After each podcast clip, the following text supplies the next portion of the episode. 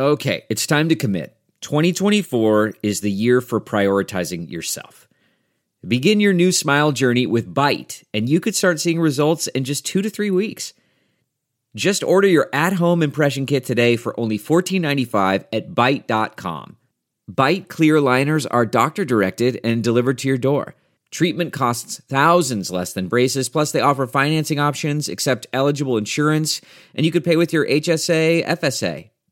Get 80% off your impression kit when you use code WONDERY at Byte.com. That's B-Y-T-E dot com. Start your confidence journey today with Byte. Welcome to Money for the Rest of Us, a personal finance show on money, how it works, how to invest it, and how to live without worrying about it. I'm your host, David Stein, and today is episode 170. It's titled, Are Financial Markets Efficient? When I was in graduate school and an undergrad, I studied finance. And one of the theories that was really conveyed as a doctor, and there was really no questioning it, was the efficient market hypothesis. And some of the early academics that developed the theory include Paul A. Samuelson, who won the Nobel Prize in Economics in 1970, and Eugene Fama, who won the same prize in 2013. Eugene Fama in 1965, which gives you an idea how old this theory is, he wrote An efficient market is defined as a market where there are a large number of rational profit maximizers actively competing, with each trying to predict future values of individual securities, and where important current information is almost freely available to all participants. In an efficient market, on the average, competition will cause the full effects of new information on intrinsic values to be reflected instantaneously in actual prices. So the information, everything that has happened in the past is reflected in the price, and the current price also reflects all the expectations of the market participants, such that it then becomes impossible to predict future prices in, in terms of what's going to happen next because everything, expectations of investors, what's happened in the past, is reflected in the price. Now, Fama outlined different forms we call the weak form, the semi strong form, and the strong form of the efficient market hypothesis.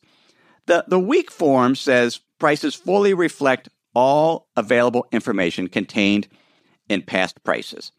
The semi strong form is essentially says, well, it, it does reflect everything in the past, but if you use public information like a company's earnings, sales, their, their price to earnings ratio to pick stocks, it's pointless because that's also already re- reflected in the price. And the strong form is even private inside information that if you try to develop a trading strategy based on that, it, it's just not effective. It's also reflected in the price. So, why spend time trying to pick individual securities if everything is already reflected in the price? We might as well index the portfolio. That's what I was taught. And I only sort of believed it. And, and I didn't believe it really at all once I took a job as an investment advisor an institutional investment consultant because our job was one of our, our, our responsibilities was to pick managers, stock managers, bond managers, hedge funds who could outperform the market. And I met with these managers and I saw that many did actually outperform the market. Now, proponents of the efficient market hypothesis would say that they they were lucky, and we'll we'll explore that a little more. But I, I had this contradiction as an investment advisor because I'd been taught one thing all during my academic career. And now, as a professional investment advisor, I, I was essentially doing the, the, the opposite. It would be like becoming, going through medical school, learning all the doctrine, how to go about it, and then getting out and practicing some medieval form of medicine, bloodletting or something like that. In 1996, I attended a conference. It was the Institutional Investor Roundtable for Consultants and Institutional Investors. And this was about a year into my tenure as an investment professional. And one of the speakers, I don't remember very few of the speakers, I only remember one. And I, I don't even remember what he spoke about. But it was Andrew W. Lo. He is a professor of finance at the MIT Sloan School of Management.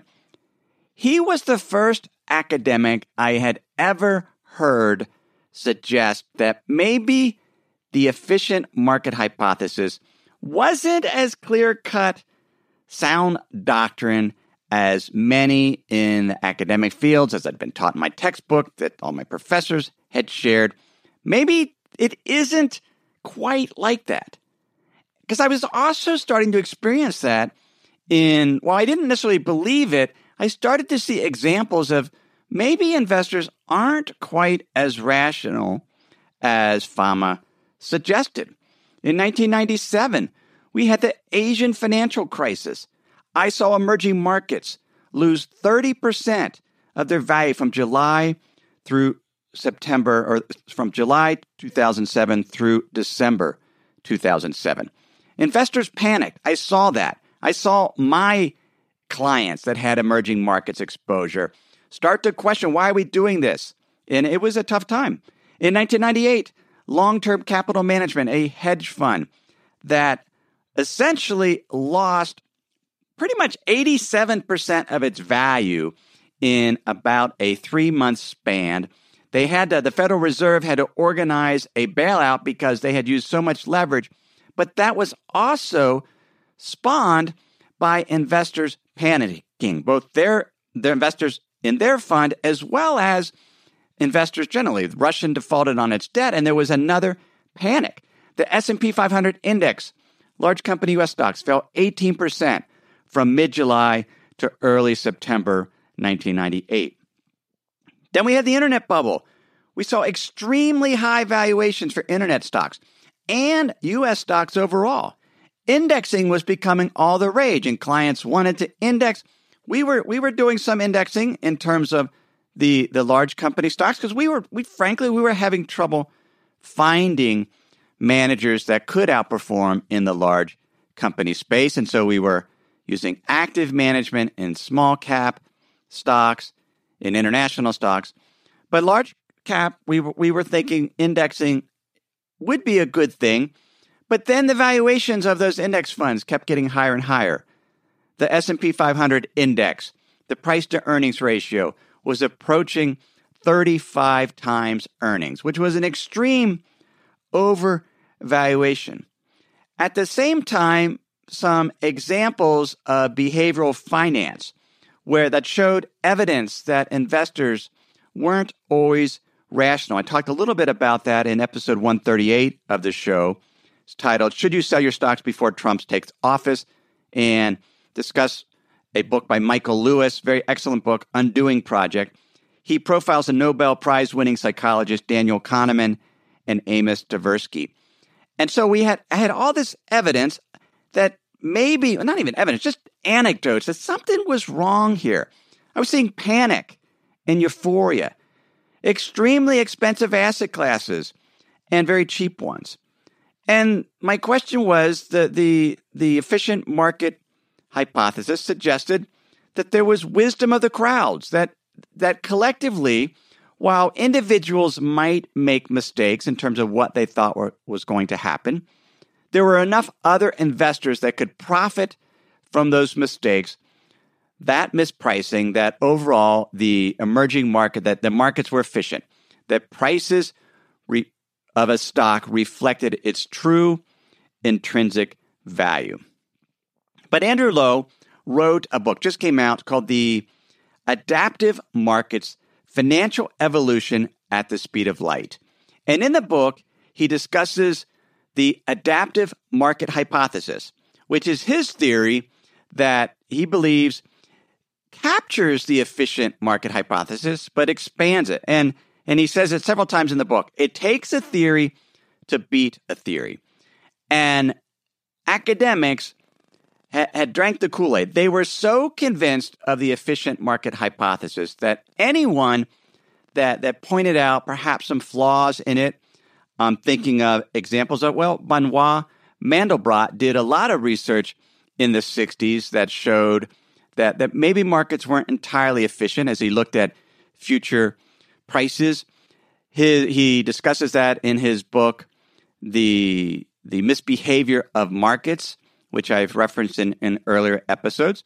But he was kind of ostracized. He was not from traditional finance, and essentially he was ignored, and other academics were ignored.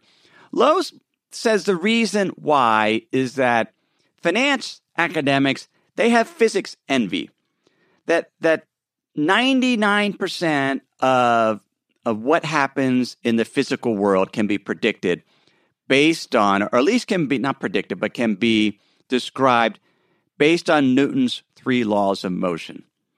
And so it's a very very mathematic driven they're driven by mathematics and finance professionals they want the same thing, the academics. So they developed CAPM, efficient market hypothesis, modern portfolio theory.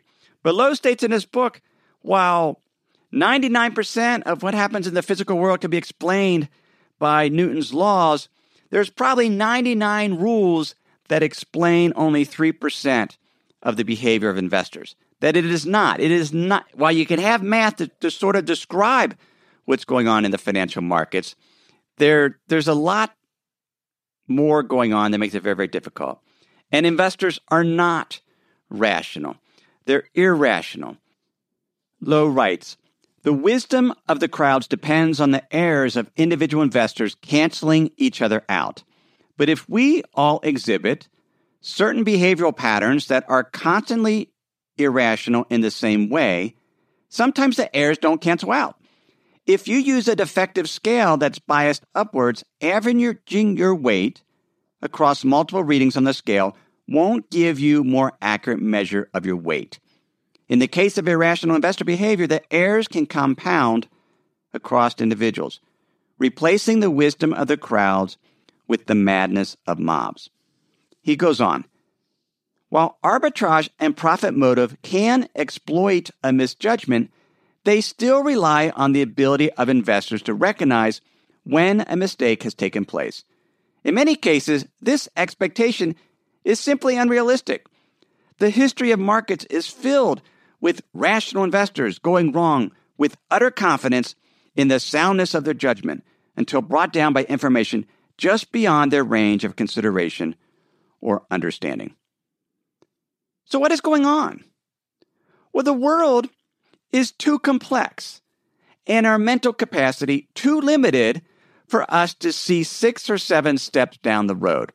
If prices are to reflect everything that those expectations of investors, and those those expectations should cancel them out if, if investor maybe gets a little bit off, so the wisdom of the crowd takes hold.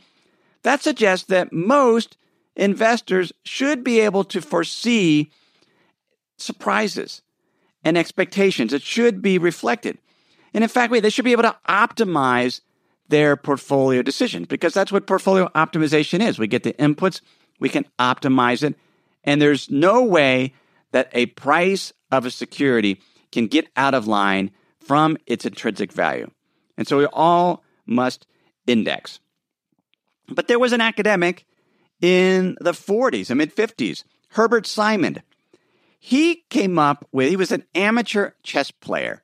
And, and the chess, you know, a typical, he calculated that a, a perfectly rational player that is playing chess over a 16 move sequence would have to examine a trillion, trillion variations.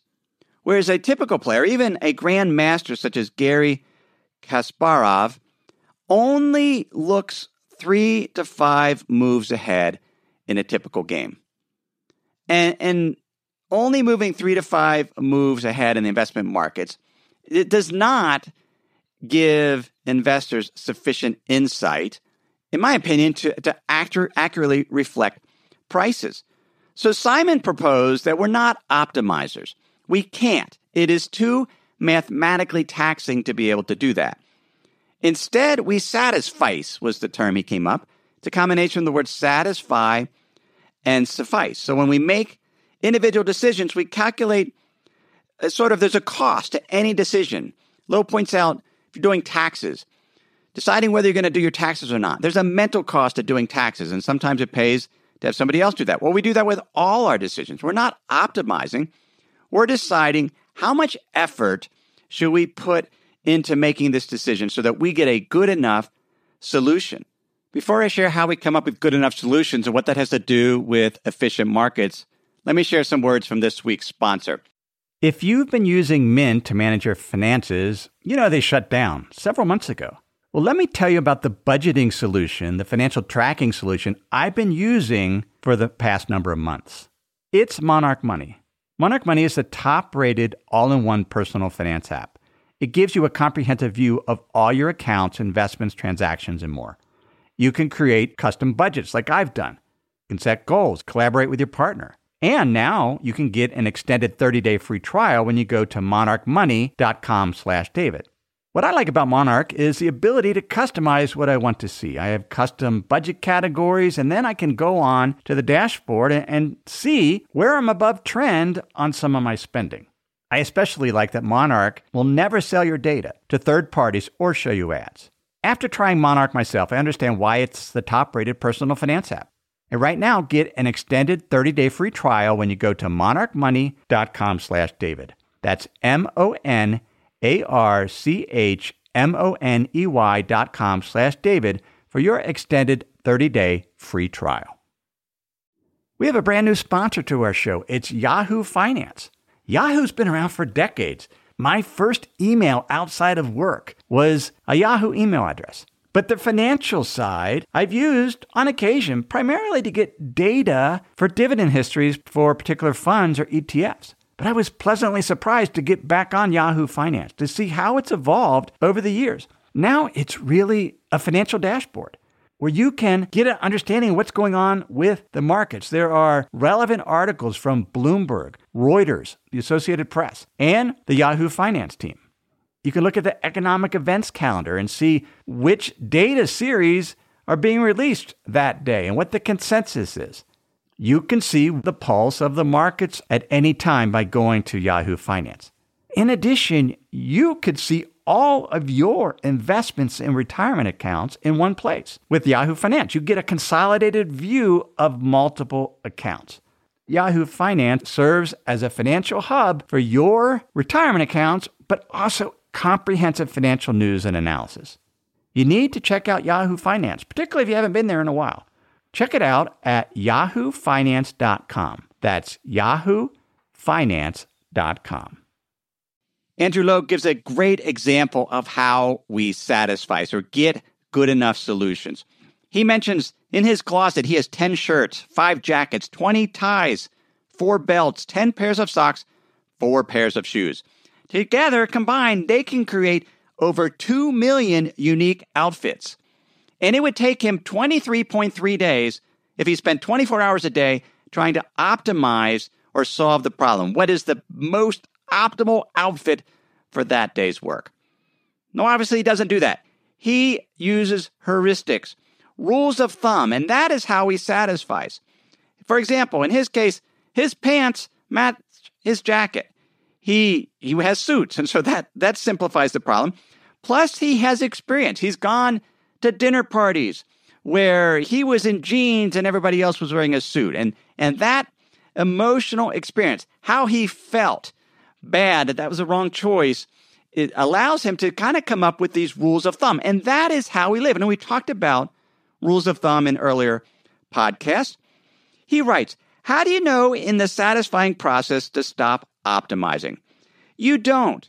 You develop rules of thumb by trial and error. You usually don't know whether a decision is optimal. Over time, you experience positive and negative feedback from your decisions, and you alter your decisions in response to this feedback. Learn, you learn, basically, you learn and adapt to the current environment.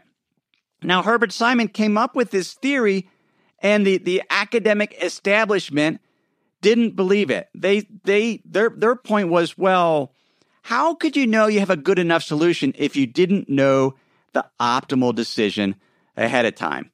You know, you don't have you can't compare good enough unless you know the optimal. But Brennan, who is was a co-author with Andrew Lo in Tom Brennan in this paper, they they realize you don't have to know the optimal decision. That our emotions, the feedback we get from our emotions through trial and error is what allows us over time to learn and adapt and to come up with these decisions. They say emotion is the primary feedback mechanism that causes us to update our heuristic. Love, hate, sympathy, jealousy, anger, anxiety, joy, grief, and embarrassment all serve useful purposes in telling something about our environment. I had this experience yesterday. I was out biking. I, I often bike along our greenway belt that goes along the river. It's a multi use trail. I got to a stoplight. I've gone through this stoplight dozens and dozens of times. So I, I usually wait until well, it turns red, but if it's turning yellow and I don't see any cars and I see the cars are stopping, I'll go ahead. Well, when I was biking yesterday, there was a couple, sort of a portly couple. They they had a baby in a stroller. They had a little, I think it was a beagle puppy on a leash, and they were enjoying their walk, but they actually, actually they were staring at their phones. So the light turned yellow. I saw the cars were, were fine, that, that they were stopping, so I went. So about 20 minutes later, coming back toward them on the other side of the river trail, they're kind of walking in my lane. And I slow down a little bit, I let them get over. And then as I go past, he lets out an expletive. He says, You are a, you can fill in your blank. I passed him and I stopped. And I turned around and I could see them stiffening, stiffening up. That, that he had let out, for whatever reason, an emotional response and didn't really think about it. It was his motion. He was upset at something. And he and he took it out and he called me a name. And so I turn around and I called myself, what, what, what, did I do wrong? Because I thought maybe they thought I approached them too close when I was coming toward them. But no, he was upset that I had crossed on the yellow light. And I pointed out, you, you actually weren't even paying attention because you were looking at your phone. And I, I thanked them for being concerned about me, but I didn't get angry, which I think he was, he was, he thought we were going to get in a fight. You could see him stiffening, stiffening up. And I was just, I don't get called names very often. But I think in, in terms of satisficing, he, he, he gave an emotional response. It was a trial and error. He probably will not be as emotional at a biker because he realized, hey, they actually might stop and turn around and have a conversation. And the fact that I was so calm actually threw him off guard a little bit. But he learns from that experience. We all do that. I've given emotional outbursts before, often while biking because somebody cut me off some car. But we we we, we learn and we and we adapt. And these emotions become our feedback mechanism to learn. Lo says under the adaptive market hypothesis, individuals never know for sure whether their current heuristic is good enough. They come to this conclusion through trial and error. Individuals make choices based on their past experience and their best guess as to what might be optimal. And they learn by receiving positive and negative reinforcement from the outcomes. As a result of this feedback, individuals develop new heuristics and mental rules of thumb to help them solve their various economic challenges. As long as those challenges remain stable over time, their heuristics will eventually adapt to yield approximately optimal solutions to those challenges. The adaptive market hypothesis doesn't label behavior as ir- irrational, but suboptimal, because the heuristics could be it, something becomes irrational, or they'll, they'll label it suboptimal because the heuristics being used might not fit the environmental context. And, and in terms of, he gives an example a great white shark on a beach. Now, the idea of indexing an efficient market, that's actually a subset of the adaptive market hypothesis. And in a stable investment environment, which he points out we had for most from the 1930s through kind of mid 2000, fairly stable environment where the higher the risk you took, the higher your reward, and that it was a context where the efficient market hypothesis worked very well. That was optimal. But since 2005, he's found the environment has changed significantly. And those old heuristics don't work as well as, as they, they once did. He writes In the case of the US market, our environment has changed so much in the last two decades that the errors from assuming stationarity and rationality have greatly increased, and for reasons we can explicitly identify. They've reached a critical point where they can no longer be ignored. And what he's referring to is just sheer globalization and how central banks have influenced markets more and more. And how it's not enough anymore to, to like you could 40 years ago, do your due diligence on a stock, find that maybe it was mispriced because the, the other investors, typically was a retail investor on the other side, and you could get some type of informational edge. Now markets are efficient in the sense that there is a lot of computing power trying to find these, these misprices. So, so when we talk about the market not being efficient, we're not saying it's easy to outperform the market. In fact, it is still very, very difficult, perhaps more difficult than it ever was because of the firepower that investment firms bring to the table. But at the same time, because of increasing complexity in the financial markets, the influence uh, of many more countries, the US is no longer the dominant economy. There are other economies out there, and just the, the, the sheer connectiveness of markets, of peoples, the changing cultures, the, the politics, the world is getting more and more complex which means it's getting more and more difficult for investors to look six or seven steps down the road. There are more unintended consequences. And as a result, oftentimes our heuristics don't fit the current environment. And that can lead to suboptimal behavior or irrationality. It can lead to bubbles. It can lead to what he calls freaking out. This, this run to quality or liquidity. One of the, the characteristics he's seen in the markets is that if you look over the long term, a 90 year period, the higher the risk in terms of volatility, the higher the return. But if you look over rolling five year periods, during periods of high volatility, the returns are actually lower for stocks because investors are freaking out and they're running to safety of, of lower risk assets. And one of the questions he asked, which is pretty profound, he writes Must passive investment always accept risk passively and never have the benefits of active management? The answer is no. And because he, he points out that active managers are looking at the environment and they're trying to make changes. But index fund investors or certainly the index manager, they're just trying to replicate an index. They're not worried about the market being overvalued like we saw during the internet bubble. They're just trying to replicate the S&P 500.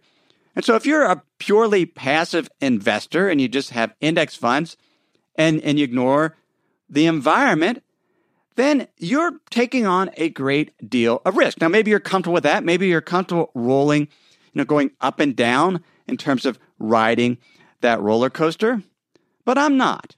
And he's not. He says one of the most mind numbing aspects of professional portfolio management is monitoring the portfolio in real time and deciding when to act in response to rapidly deteriorating market conditions. That's, that's what we do on Money for the Rest of Us Plus. We're not trying to outperform the market.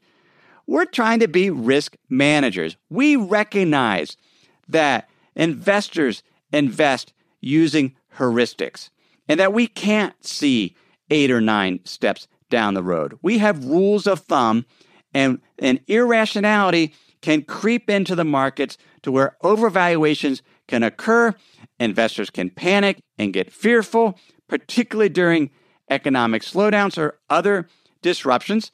So all we do is we try to, to monitor market conditions and be willing to take less risk when risk of some type of regime change or market meltdown, particularly related to a slowing economy, is there. So, are financial markets efficient? They're not. Lo writes prices don't automatically reflect all available information. How could they?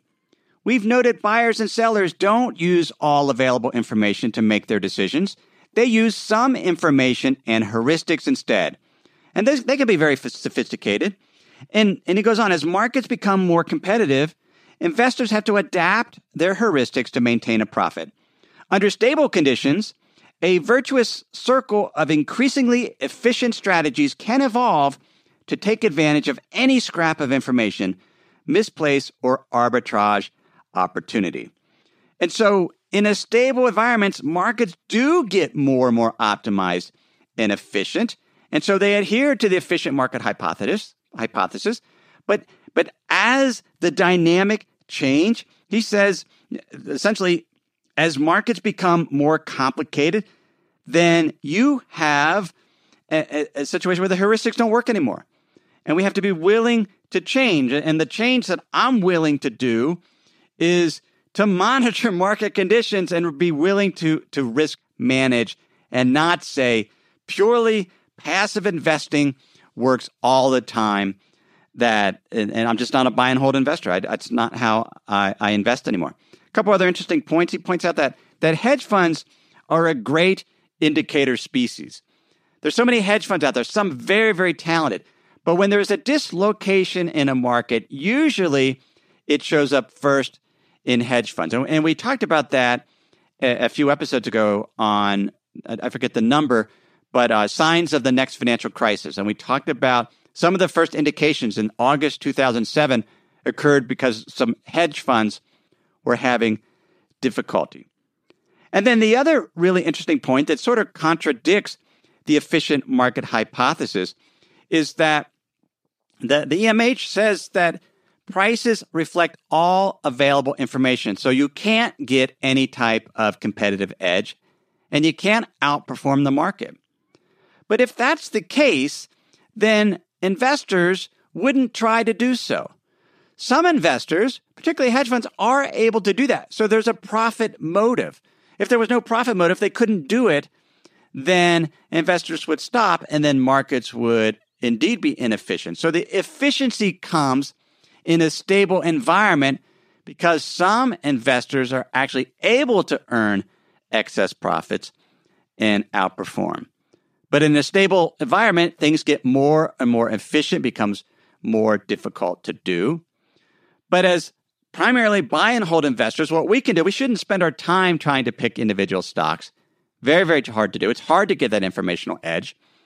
But we can look for when investors are becoming suboptimal and irrational, when markets, segments of the market are getting overvalued, or other areas of the market are undervalued. Right now, most everything is, overvalued. So we're looking for other market conditions economic trends. We're looking for the level of fear and greed, and then adjust based on it. And that, that's how I invest. So that's episode 170. You can get links to the articles and books I mentioned in today's episode at moneyfortherestofus.com. While you're there, if you're not yet signed up, sign up for my free insider's guide. This is a weekly email I send you with those same links and show notes. But more importantly, I send a, a, a newsletter, an essay, Something that only goes to you. It doesn't get published anywhere else. It's the best writing I do all week. It puts into context what we're discussing in this week's episode. Will include things that I forgot to put in the episode since I write it the day after I record it. So some of my best writing directly to you helps you put the episode into greater context. And you can sign up for that also at moneyfortherestofus.com. Or if you're a US based listener, just text the word insider to the number 44222. Finally, if you haven't actually subscribed to the podcast on your favorite app, you just happen to look at episodes, hit the subscribe button and it gets delivered to you automatically. I would very much appreciate that. Everything I've shared with you in this episode has been for general education only. I've not considered your specific risk profile. I've not provided investment advice. This is simply general education on money, investing in the economy. Have a great week.